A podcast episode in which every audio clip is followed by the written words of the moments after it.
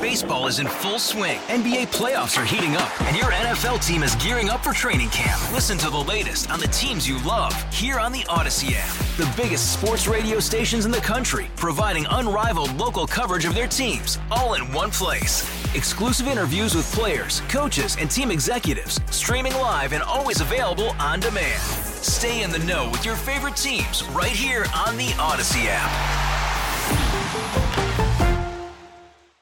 As we've been reporting this afternoon, Governor Gavin Newsom and San Francisco Mayor London Breed are facing some criticism after being photographed maskless with basketball legend Magic Johnson at yesterday's NFL playoff game in Los Angeles.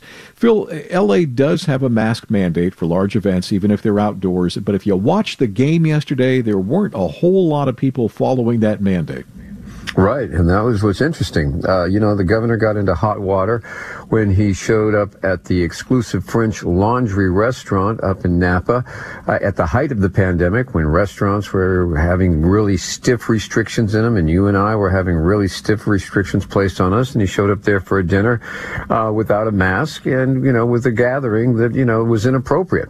But this time, he was one of a crowd of over 80,000. And as you aptly point out, although his critics are swinging, especially those who are opposed to mandates, saying it's yet another case of do as I say, not as I do. Uh, the fact is that very few of the 80,000 plus fans there were masked, which is bringing into question the whole idea of these mandates at this point, whether or not they're even being enforced. And by the way, there's supposed to be a mask mandate for the Super Bowl as well. We'll see if that happens. Phil, I've heard some criticism that this is gotcha journalism, that this just isn't fair. Where do you weigh in on that? Well, I would tell you this. The governor does set the mandates, and the last time I looked, you were allowed to take off the mask for eating and drinking, but not for selfies, okay? That's not covered on this. So, on that gotcha, yeah, it's a, it's a gotcha. It's a legitimate gotcha.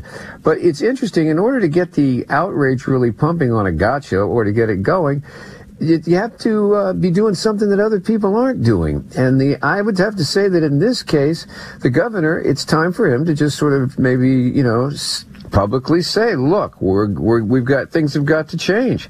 Now, on February 15th, when this uh, statewide mask mandate ends, chances are the mandate's going to end because the governor's office is always talking about it's time to move from the pandemic mindset to the endemic mindset. In other words, get us out of here. We did it before in June, remember, when everybody took off their masks, and now this might be a slower one.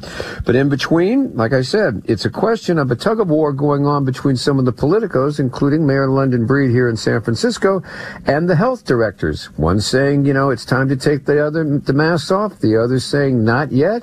And most of us, well, sort of floating in between. Phil Matier, our KCBS Insider, returns tomorrow morning at 7.50.